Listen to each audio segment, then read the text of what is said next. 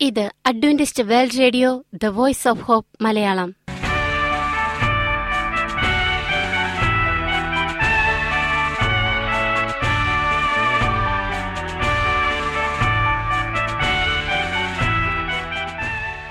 നിലയ്ക്കാത്ത ദൈവസ്നേഹത്തിന്റെ ശബ്ദപ്രപഞ്ചത്തിലേക്ക് ഞങ്ങളുടെ എല്ലാ പ്രിയപ്പെട്ട ശ്രോതാക്കൾക്കും സ്വാഗതം. ഞാൻ ഷാനി ബിനോയ്. ഇന്നത്തെ പ്രധാന പരിപാടികൾ കാവ്യശബ്ദം. ക്രിസ്തീയ ഭക്തിഗാനങ്ങളുടെയും കവിതകളുടെയും പ്രത്യേക ആസ്വാദന പരിപാടി വചനപ്രത്യാശ തിരുവചന സന്ദേശം. പാസ്റ്റർ ബിനോയ് ജേക്കബ് തിരുവചനത്തിൽ നിന്നും സംസാരിക്കുന്നു. ഇന്നത്തെ പരിപാടി ഒരു മനോഹരമായ ഗാനം കേട്ടുകൊണ്ട് ആരംഭിക്കാം.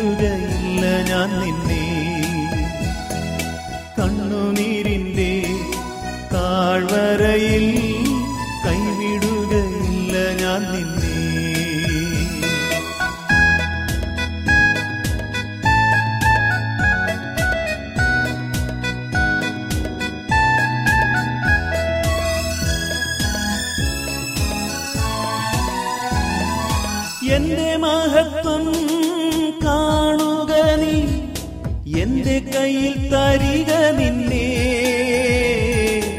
എന്റെ മഹത്വം കാണുക നീ. എന്റെ കയ്യിൽ തരിക നിന്നെ. എന്റെ ശക്തി ഞാൻ നിന്നിൽ പകർന്നു. എന്നും നടത്തിയിടും കൃപയാൽ. എന്റെ ശക്തി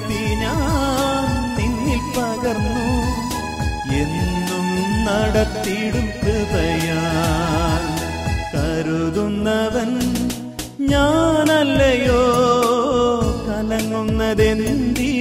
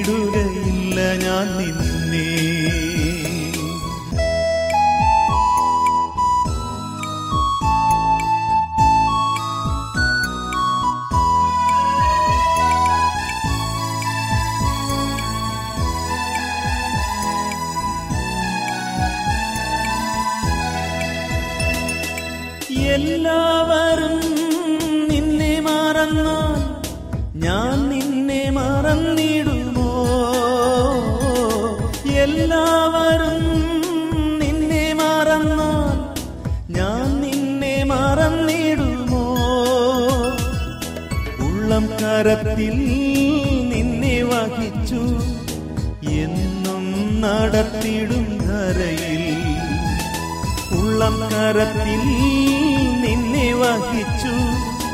എന്നും നടത്തിടും കരയിൽ കരുതുന്നവൻ ഞാനല്ലയോ? കലങ്ങുന്നതെന്തിനു നീ? കണ്ണുനീരിന്റെ താഴ്വരയിൽ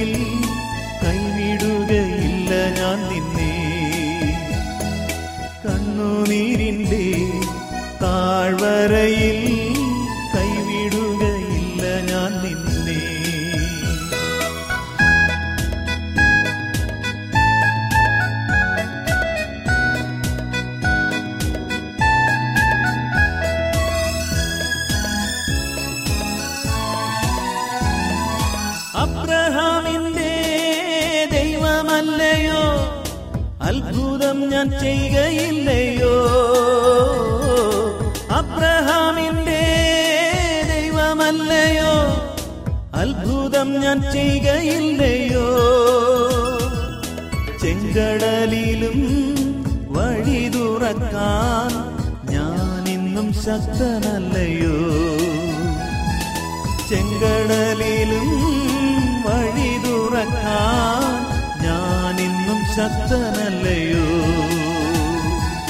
കരുതുന്നവൻ ഞാനല്ലയോ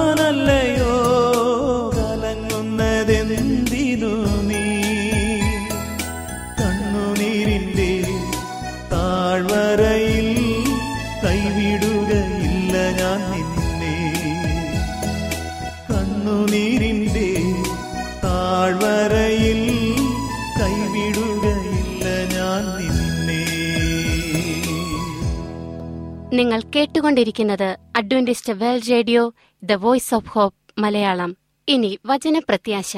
ഇന്നത്തെ വചനപ്രത്യാശയിൽ അനുഗ്രഹീത പ്രസംഗകൻ പാസ്റ്റർ ബിനോയ് ജേക്കബ് തിരുവചനത്തിൽ നിന്നും പ്രസംഗിക്കുന്നു. ക്രിസ്തുവിന്റെ പുനരാഗമനം. പ്രിയമുള്ള സ്നേഹിത ഇത് ക്രിസ്തുവേശുവിൽ നിങ്ങളുടെ സഹോദരൻ pastor Binoy Jacob. Seventh day Adventist സഭയുടെ വിശ്വാസ പ്രമാണങ്ങൾ എന്ന സന്ദേശ പരമ്പരയിലേക്ക് ഇന്ന് നമ്മൾ ചിന്തിക്കുന്നത് ക്രിസ്തുവിന്റെ രണ്ടാം വരവിനെക്കുറിച്ചാണ്. എല്ലാ ക്രിസ്ത്യാനികളും ആകാംക്ഷയോടെ നോക്കിപ്പാർക്കുന്ന ഒരു സന്ദർഭമാണ് യേശുവിന്റെ രണ്ടാം വരവ്. ഇത് സദാകാലത്തേക്കും മനുഷ്യന് വേണ്ടിയിട്ടുള്ള ഒരു സുവാർത്തയാണ്. ആദിമസഭയുടെ ഏറ്റവും കാതലായ പഠിപ്പിക്കൽ യേശുവിന്റെ രണ്ടാം വരവ് ആയിരുന്നു. യേശു വീണ്ടും വരുമെന്നത് മനുഷ്യൻ കേട്ടിട്ടുള്ളതിൽ വെച്ച് ഏറ്റവും മാധുര്യമേറിയ ദൂതാണ്. അപ്പോസ്തലനായ പൗലോസ് തന്റെ എഴുത്തുകളിൽ ക്രിസ്തുവിന്റെ രണ്ടാം വരവിനെ ഊന്നിപ്പറഞ്ഞിരിക്കുന്നു. നവീകരണ പ്രസ്ഥാനങ്ങളും യേശുവിന്റെ രണ്ടാം വരവിനെക്കുറിച്ച് മനുഷ്യരെ ബോധവാന്മാരാക്കി. അന്ധകാരത്തിന്റെ മനാചാരങ്ങളിടയിൽ അത് അർദ്ധരാത്രിയിലെ ഒരാർപ്പ് വിളിയായി മാറി. വേദപുസ്തകത്തിലെ ഒന്നാമത്തെ പ്രവചനമായ ഉൽപ്പത്തി മൂന്നിന്റെ പതിനഞ്ചിൽ കർത്താവിന്റെ രണ്ടാം വരവിനെക്കുറിച്ച് തന്നെയാണ് പറയുന്നത്. കർത്താവ് സാത്താന്റെ തല തകർക്കുന്നതിനെക്കുറിച്ചുള്ള ഈ പ്രവചനം സാത്താനെ എന്നേക്കുമായി നശിപ്പിക്കുന്നതിനെയും കർത്താവ് തന്റെ മഹത്വത്തിൽ പ്രത്യക്ഷമാകുന്നതിനെയും സൂചിപ്പിക്കുന്നു. വേദപുസ്തകത്തിലെ അവസാന വാഗ്ദത്തം നൽകിയിരിക്കുന്നതും യേശുവാണ്. ഇത് സാക്ഷീകരിക്കുന്നവൻ അതേ ഞാൻ വേഗം വരുന്നു എന്നരുളി ചെയ്യുന്നു. ആമേൻ. കർത്താവായ യേശുവെ വരേണമേ. വെളിപ്പാട് ഇരുപത്തിരണ്ടിന്റെ ഇരുപത്. യേശുവിന്റെ രണ്ടാം വരവിന്റെ ഉറപ്പ്. ഒന്ന് പഴയ നിയമ സാക്ഷ്യം. ഹാനൂക്കിന്റെ പ്രവചനം. യേശുവിന്റെ രണ്ടാം വരവിനെക്കുറിച്ച് ആദ്യമായി പ്രവചിച്ചത് മരണം കാണാതെ സ്വർഗത്തിൽ പോയ ഹാനോക്കാണ്. ആദം മുതൽ ഏഴാമനായ ഹാനൂക്കും അവനെക്കുറിച്ച് ഇതാ കർത്താവ് എല്ലാവരെയും വിധിപ്പാനും അവർ അഭക്തിയോടെ ചെയ്ത ഭക്തിവിരുദ്ധമായ സകല പ്രവൃത്തികളും നിമിത്തം ഭക്തികെട്ട പാപികൾ തന്റെ നേരെ പറഞ്ഞ സകല നിഷ്ഠൂരങ്ങളും നിമിത്തം ഭക്തികെട്ടവരെയൊക്കെയും ബോധം വരുത്തുവാനും ആയിരം ആയിരം വിശുദ്ധന്മാരോടുകൂടെ വന്നിരിക്കുന്നു എന്ന് പ്രവചിച്ചു. യൂത പതിനാലിന്റെ പതിനഞ്ചിൽ ജലപ്രളയത്തിന് മുമ്പ് ജീവിച്ചിരുന്ന ജനത്തോട് യേശുവിന്റെ രണ്ടാം വരവിനെക്കുറിച്ച് അറിയിക്കുവാൻ ദൈവം ഈ ദൂത് ഹാനോക്കിൽ കൂടെ നൽകി. കർത്താവ് രണ്ടാമത് വരുമെന്നും പാപത്തിനൊരവസാനമുണ്ടാകുമെന്നും അവൻ അറിയിച്ചു. രണ്ട് ഇയോബിന്റെ വിശ്വാസം. ഇയോബ് യേശുവിന്റെ രണ്ടാം വരവിൽ വിശ്വസിച്ച ഒരു വ്യക്തിയാണ്. ഏകദേശം മൂവായിരത്തി അഞ്ഞൂറ് വർഷങ്ങൾക്ക് മുമ്പ് ഇയോബിന്റെ വിശ്വാസത്തെക്കുറിച്ച് പരിശുദ്ധാത്മ നിയോഗത്താൽ മോശ ഇങ്ങനെ എഴുതി. എന്നെ വീണ്ടെടുക്കുന്നവൻ ജീവിച്ചിരിക്കുന്നു എന്നും അവൻ ഒടുവിൽ പൊടിമേൽ നിൽക്കുമെന്നും ഞാൻ അറിയുന്നു. എന്റെ തൊക്ക് ഇങ്ങനെ നശിച്ച ശേഷം ഞാൻ ദേഹസഹിതനായി ദൈവത്തെ കാണും. ഞാൻ തന്നെ അവനെ കാണും. അന്യനല്ല എന്റെ സ്വന്ത കണ്ണുകൊണ്ട് അവനെ കാണും. ഇയോബ് പത്തൊൻപതിന്റെ ഇരുപത്തിയഞ്ച് മുതൽ ഇരുപത്തിയേഴ് വരെ. മൂന്ന് ദാവീദിന്റെ സാക്ഷ്യം.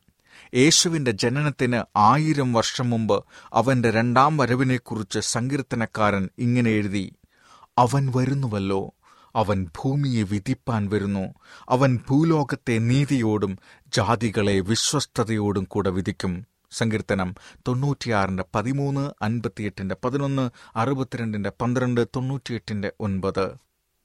നാല് യശയാവിന്റെ പ്രവചനം.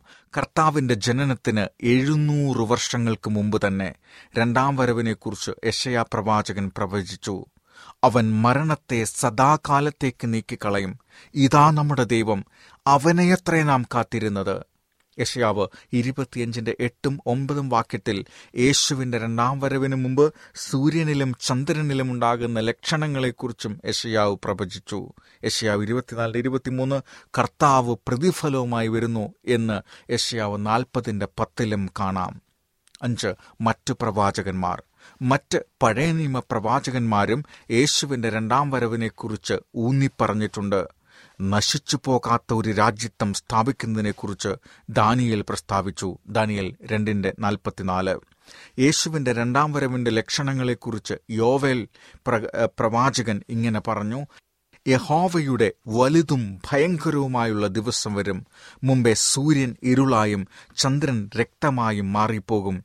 യോവേൽ രണ്ടിന്റെ ഒന്ന് പത്ത് ഇരുപത്തിയെട്ടിന്റെ മുപ്പത്തിരണ്ട് മൂന്നിന്റെ പതിനഞ്ച്. യഹോവയുടെ ദിവസം അടുത്തിരിക്കുന്നത് കൊണ്ട് ദൈവത്തെ എതിരേൽപ്പാൻ ഒരുങ്ങുവാനായി ആമോസ് ജനത്തെ ആഹ്വാനം ചെയ്തു. ആമോസ് നാലിന്റെ പന്ത്രണ്ട് അഞ്ചിന്റെ പതിനെട്ട്. യേശുവിന്റെ രണ്ടാം വരവിനെക്കുറിച്ചും ദുഷ്ടന്മാരുടെ നാശത്തെക്കുറിച്ചും മലാക്കി പ്രവചിച്ചു. മലാക്കി നാലാം അധ്യായം ഒന്നിന്റെ ആറ് വരെയുള്ള വാക്യങ്ങൾ. ഇനിയും യേശുവിന്റെ സാക്ഷ്യം. യേശുവിന്റെ വരവിനെക്കുറിച്ച് യേശു തന്നെ പറഞ്ഞ കാര്യങ്ങൾ. കർത്താവ് തന്റെ ശിഷ്യന്മാരെ വിട്ടുപിരിയുന്നതിനു മുമ്പായി തന്റെ വീണ്ടും വരവിനെക്കുറിച്ച് വാഗ്ദത്തം ചെയ്തു. യോഹനാൻ പതിനാലിന്റെ ഒന്ന് മുതൽ മൂന്ന് വരെ. ഇതാ ഞാൻ സ്ഥലമൊരുക്കുവാൻ പോകുന്നു.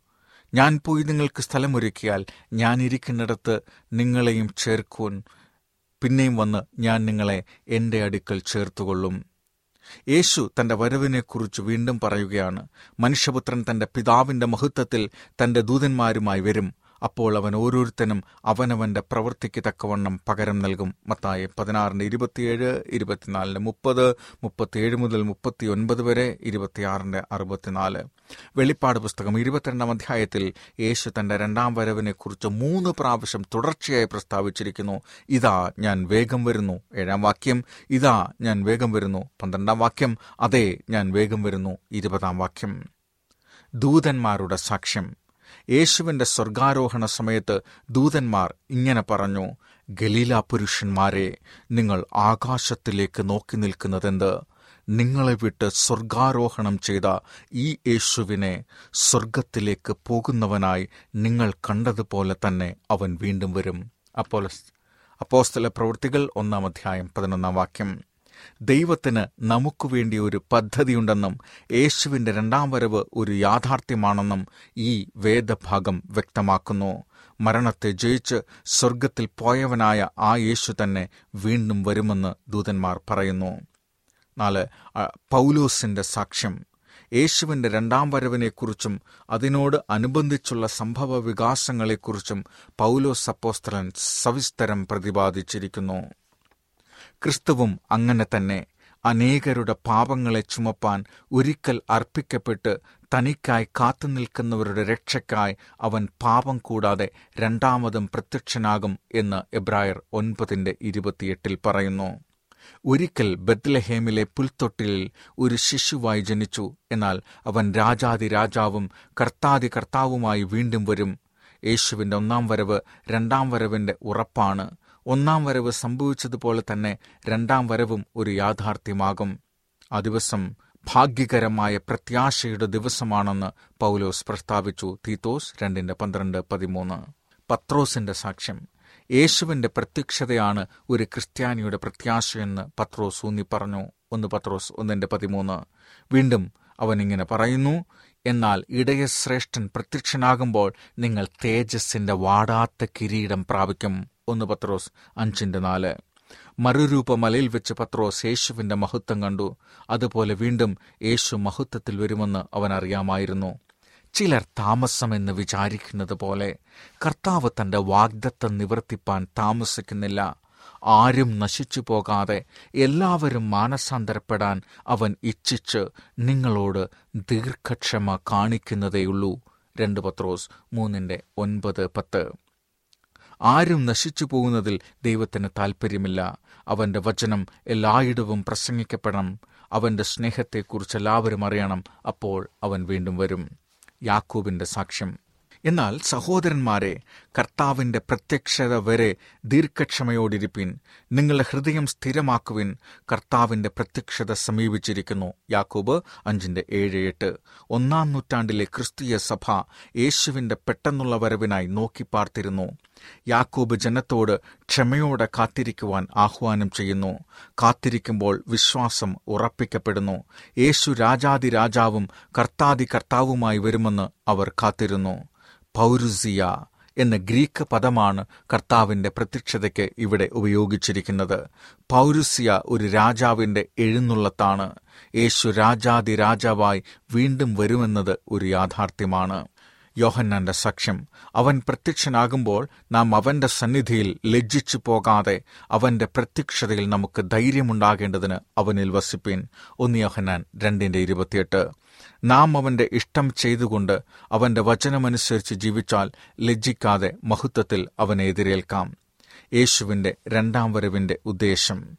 ഒന്ന് യേശു വരുന്നത് വാക്ക് പാലിക്കാനാണ്. യോഹനാൻ പതിനാലിന്റെ മൂന്ന് അവനായി കാത്തിരിക്കുന്നവർക്ക് വേണ്ടിയാണ്. എബ്രായർ ഒമ്പതിന്റെ ഇരുപത്തിയെട്ട് തന്റെ മരിച്ച ഭൃത്യന്മാരെ ഉണർത്തെഴുന്നേൽപ്പിക്കുവാനാണ് ഒന്ന് തെസ്ലോനിക്കർ നാലിന്റെ പതിനാറ് നാല് ജീവിച്ചിരിക്കുന്ന വിശുദ്ധന്മാരെ രൂപാന്തരപ്പെടുത്തുവാനാണ് ഒന്ന് തെസ്ലോനിക്കർ നാലിന്റെ പതിനേഴ്.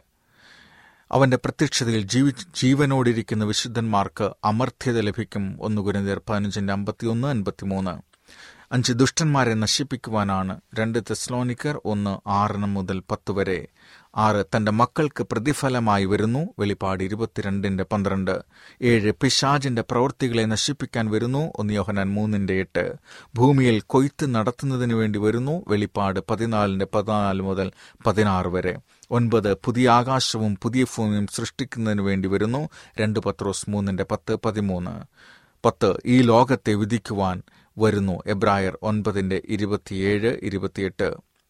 ഇനി യേശുവിന്റെ രണ്ടാം വരവിന്റെ രീതി എങ്ങനെയാണ് എന്ന് നോക്കാം. ഒന്ന് അക്ഷരീകവും വ്യക്തിപരവുമായ വരവ്. അപ്പോസ്റ്റൽ പ്രവൃത്തികൾ ഒന്നിന്റെ പതിനൊന്ന് നിങ്ങളെ വിട്ട് സ്വർഗാരോഹണം ചെയ്ത യേശുവിനെ നമുക്ക് വേണ്ടി മരിച്ചുയർത്ത് സ്വർഗത്തിൽ പോയ നമ്മുടെ രക്ഷകനായ യേശു തന്നെ വേണ്ടിവരും അവന് പകരം മറ്റാരും വരികയില്ല. രണ്ട് ദൃശ്യം. എല്ലാവരും കാണത്തക്ക തന്നെയാണ് അവന്റെ വരവ്. വെളിപ്പാട് ഒന്നിന്റെ ഏഴ് ഏത് കണ്ണും അവനെ കുത്തിത്തുളച്ചവരും അവനെ കാണും. മൂന്ന് അവന്റെ വരവ് ശബ്ദായമാനമായ വരവാണ്. യേശുവിന്റെ വരവ് രഹസ്യത്തിലല്ല ത്രിവിധ ശബ്ദത്തോടുകൂടി അവൻ വരുന്നു. ഒന്ന് തെസ്ലോനിക്കർ നാലിന്റെ പതിനാറ് കർത്താവ് താൻ ഗംഭീരനാഥത്തോടും രണ്ട് പ്രധാനദൂതന്റെ ശബ്ദത്തോടും മൂന്ന് ദൈവത്തിന്റെ കാഹളത്തോടും കൂടെ സ്വർഗത്തിൽ നിന്ന് ഇറങ്ങി വരുന്നു എന്ന് വചനം വ്യക്തമാക്കുന്നു. നാല് മഹത്വത്തിൽ വരും. മത്തായി പതിനാറിന്റെ ഇരുപത്തിയേഴ് ഇരുപത്തിയഞ്ചിന്റെ മുപ്പത്തിയൊന്ന്. മേഘത്തിൽ വരും. മത്തായി ഇരുപത്തിനാലിന്റെ മുപ്പത്. വെളിപ്പാട് ഒന്നിന്റെ ഏഴ്. അപ്പോസ്റ്റല പ്രവൃത്തികൾ ഒന്നിന്റെ ഒൻപത്. ആറ് രാജാതി രാജാവും കർത്താതി കർത്താവുമായി വരും. വെളിപ്പാട് പത്തൊൻപതിന്റെ പതിനൊന്ന് മുതൽ പതിനാറ് വരെ. ഏഴ് പെട്ടെന്ന് വരും. ഒന്ന് തെസ്ലോനിക്കർ അഞ്ചാം അധ്യായം നാല് മുതൽ ആറ് വരെ. റോമർ പതിമൂന്നിന്റെ പതിനൊന്ന്. ഇനി യേശുവിന്റെ രണ്ടാം വരവിന്റെ സമയം. അവന്റെ വരവിന്റെ സമയത്തെക്കുറിച്ച് യേശു എന്താണ് പറഞ്ഞത്? ആ നാളും നാഴികയും സംബന്ധിച്ചോ എന്റെ പിതാവ് മാത്രമല്ലാതെ ആരും സ്വർഗത്തിലെ ദൂതന്മാരും പുത്രനും കൂടെ അറിയുന്നില്ല. മത്തായി ഇരുപത്തിനാലിന്റെ മുപ്പത്തിയാറ്. ലോകസംഭവങ്ങൾ കർത്താവിന്റെ വരവ് ആസന്നമായിരിക്കുന്നുവെന്ന് വിളിച്ചറിയിക്കുന്നു. എന്നാൽ കർത്താവ് എന്ന് വരുമെന്ന് പറവാൻ ആർക്കും സാധിക്കയില്ല. അതുകൊണ്ട് എപ്പോഴും ഒരുങ്ങിയിരിക്കുവാനായി തിരുവചനം നമ്മളോട് ആഹ്വാനം ചെയ്യുന്നു. മത്തായി ഇരുപത്തിനാലിന്റെ നാൽപ്പത്തിരണ്ട് കർത്താവിന്റെ ദിവസം കള്ളനെപ്പോലെ വരുമെന്ന് വചനം പറയുന്നു. കള്ളൻ മോഷ്ടിക്കുവാൻ വരുന്നത് മുൻകൂട്ടി അറിയിച്ചിട്ടല്ല ആരും പ്രതീക്ഷിക്കാത്ത സമയത്തായിരിക്കും അവൻ വരുന്നത്. നാം കർത്താവിന്റെ വരവിനായി ഒരുങ്ങാതിരുന്നാൽ അവന്റെ വരവിന്റെ ദിവസം കള്ളനെപ്പോലെ വരും. നോഹയുടെ കാലം പോലെ തന്നെ മനുഷ്യപുത്രന്റെ വരവാകും എന്ന് മത്തായി ഇരുപത്തിനാലിന് മുപ്പത്തിയേഴ് മുപ്പത്തിയൊൻപത്. നോഹയുടെ കാലത്ത് അതിന്റെ മൂർധന്യ അവസ്ഥയിലെത്തിയിരുന്നു പാപം. അന്നത്തെ ജനം ആത്മീയതയ്ക്ക് പ്രാധാന്യം കൊടുക്കാതെ ഭൗമികത്തിന് പ്രാധാന്യം കൊടുത്തു. ലോകവും അതിന്റെ മോഹവും നശിച്ചു പോകും എന്ന വസ്തുത അവർ മറന്നു. ജീവിച്ചതിന്റെ ഫലമായി അവർ ജലപ്രളയത്തിൽ നശിച്ചുപോയി. നോഹയുടെ കാലത്തെപ്പോലെ തന്നെ ഇന്നും പാപത്തിന്റെ മൂർധന്യാവസ്ഥയിലെത്തിയിരിക്കുകയാണ് ലോകം. കർത്താവിന്റെ വരവിൽ വിശുദ്ധന്മാരുടെ അനുഭവം. എന്റെ പിതാവിനാൽ അനുഗ്രഹിക്കപ്പെട്ടവരെ വരുവിൻ. ലോകസ്ഥാപനം മുതൽ നിങ്ങൾക്കായി ഒരുക്കിയിരിക്കുന്ന രാജ്യം അവകാശമാക്കിക്കൊള്ളുവിൻ. മത്തായി ഇരുപത്തിയഞ്ചിന്റെ മുപ്പത്തിനാല് എന്ന് കർത്താവ് അവരോട് പറയും. അതിനവർ ഇങ്ങനെ മറുപടി പറയും. ഇതാ നമ്മുടെ ദൈവം. അവനെയത്രേ നാം കാത്തിരുന്നത്. അവന്റെ രക്ഷയിൽ നമുക്ക് ആനന്ദിച്ച് സന്തോഷിക്കാം. യശയാവ് ഇരുപത്തിയാറിന്റെ ഒൻപത് ആ കൂട്ടത്തിൽ കാണപ്പെടുന്നത് എത്ര ഭാഗ്യകരമായ അനുഭവമായിരിക്കും. യേശുവിന്റെ വരവിൽ ദുഷ്ടന്മാരുടെ അവസ്ഥ. അന്ന് ഏറ്റവും വലിയൊരു പ്രാർത്ഥനയുണ്ടാകും. ഈ പ്രാർത്ഥന ദൈവത്തോടല്ല മലകളോടും പാറകളോടുമാണ്. അവർ മലകളോടും പാറകളോടും ഞങ്ങളുടെ മേൽ വീഴുവിൻ. സിംഹാസനത്തിൽ ഇരിക്കുന്നവന്റെ മുഖം കാണാതെ വണ്ണം കുഞ്ഞാടിന്റെ കോപം തട്ടാതെ വണ്ണവും ഞങ്ങളെ മറപ്പീൻ എന്ന് പറയും. വെളിപ്പാട് ആറിന്റെ പതിനാറ്. അവരോട് ശപിക്കപ്പെട്ടവരെ എന്നെ വിട്ട് പിശാചന് അവന്റെ ദൂതന്മാർക്കും ഒരുക്കിയിരിക്കുന്ന നിത്യാഗ്നിയിലേക്ക് പോകുവിൻ മത്തായി ഇരുപത്തിയഞ്ചിന് നാൽപ്പത്തി ഒന്ന് കർത്താവ് പറയും കർത്താവ് കർത്താവെ നിന്റെ നാമത്തിൽ ഞങ്ങൾ പ്രവചിക്കുകയും നിന്റെ നാമത്തിൽ ഞങ്ങളെ പുറത്താക്കി ഭൂതങ്ങളെ പുറത്താക്കുകയും നിന്റെ നാമത്തിൽ വളരെ വീര്യപ്രവൃത്തികൾ പ്രവർത്തിക്കുകയും ചെയ്തില്ലയോ എന്ന് അവർ പറയുമ്പോൾ ഞാൻ ഒരു നാളും നിങ്ങളെ അറിഞ്ഞിട്ടില്ല. അധർമ്മം പ്രവർത്തിക്കുന്നവരെ എന്നെ വിട്ടു പോകുവിൻ എന്ന് യേശുക്രിസ്തു തീർത്തു പറയും. മത്തായി ഏഴിന്റെ ഇരുപത്തിരണ്ട് ഇരുപത്തിമൂന്ന്.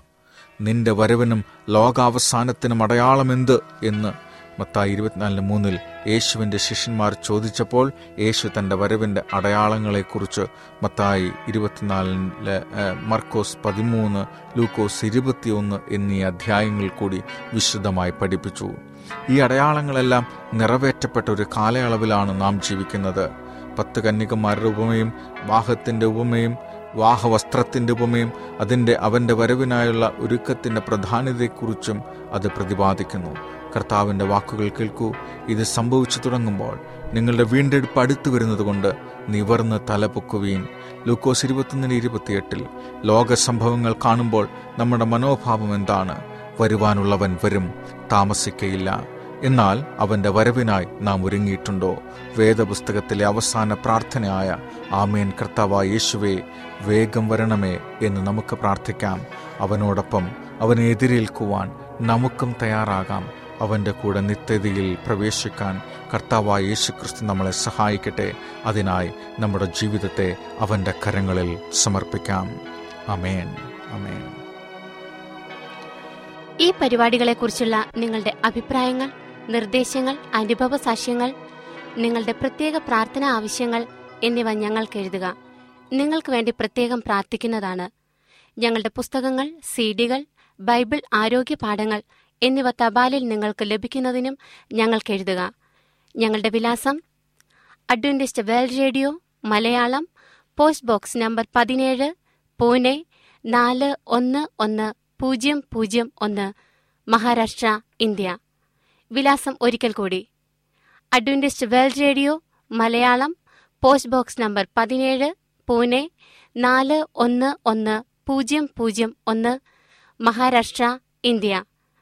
ഞങ്ങളുടെ ഇമെയിൽ ബിനോയ് ജേക്കബ് പൂജ്യം ഒന്ന് അറ്റ് ജിമെയിൽ ഡോട്ട് കോം ഈ പരിപാടികൾ ഓൺലൈനായി ശ്രവിക്കുന്നതിന് ഞങ്ങളുടെ വെബ്സൈറ്റായ W W W dot A W R dot O R G സന്ദർശിക്കുക.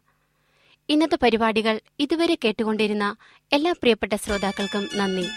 നാളെ ഇതേ സമയം ഇതേ മീറ്റർ ബാൻഡിൽ നമ്മൾ കണ്ടുമുട്ടുന്നതുവരെ ദൈവത്തിന്റെ അനവധിയായ അനുഗ്രഹങ്ങൾ നിങ്ങൾക്ക് കൂട്ടായിരിക്കട്ടെ. നമസ്കാരം.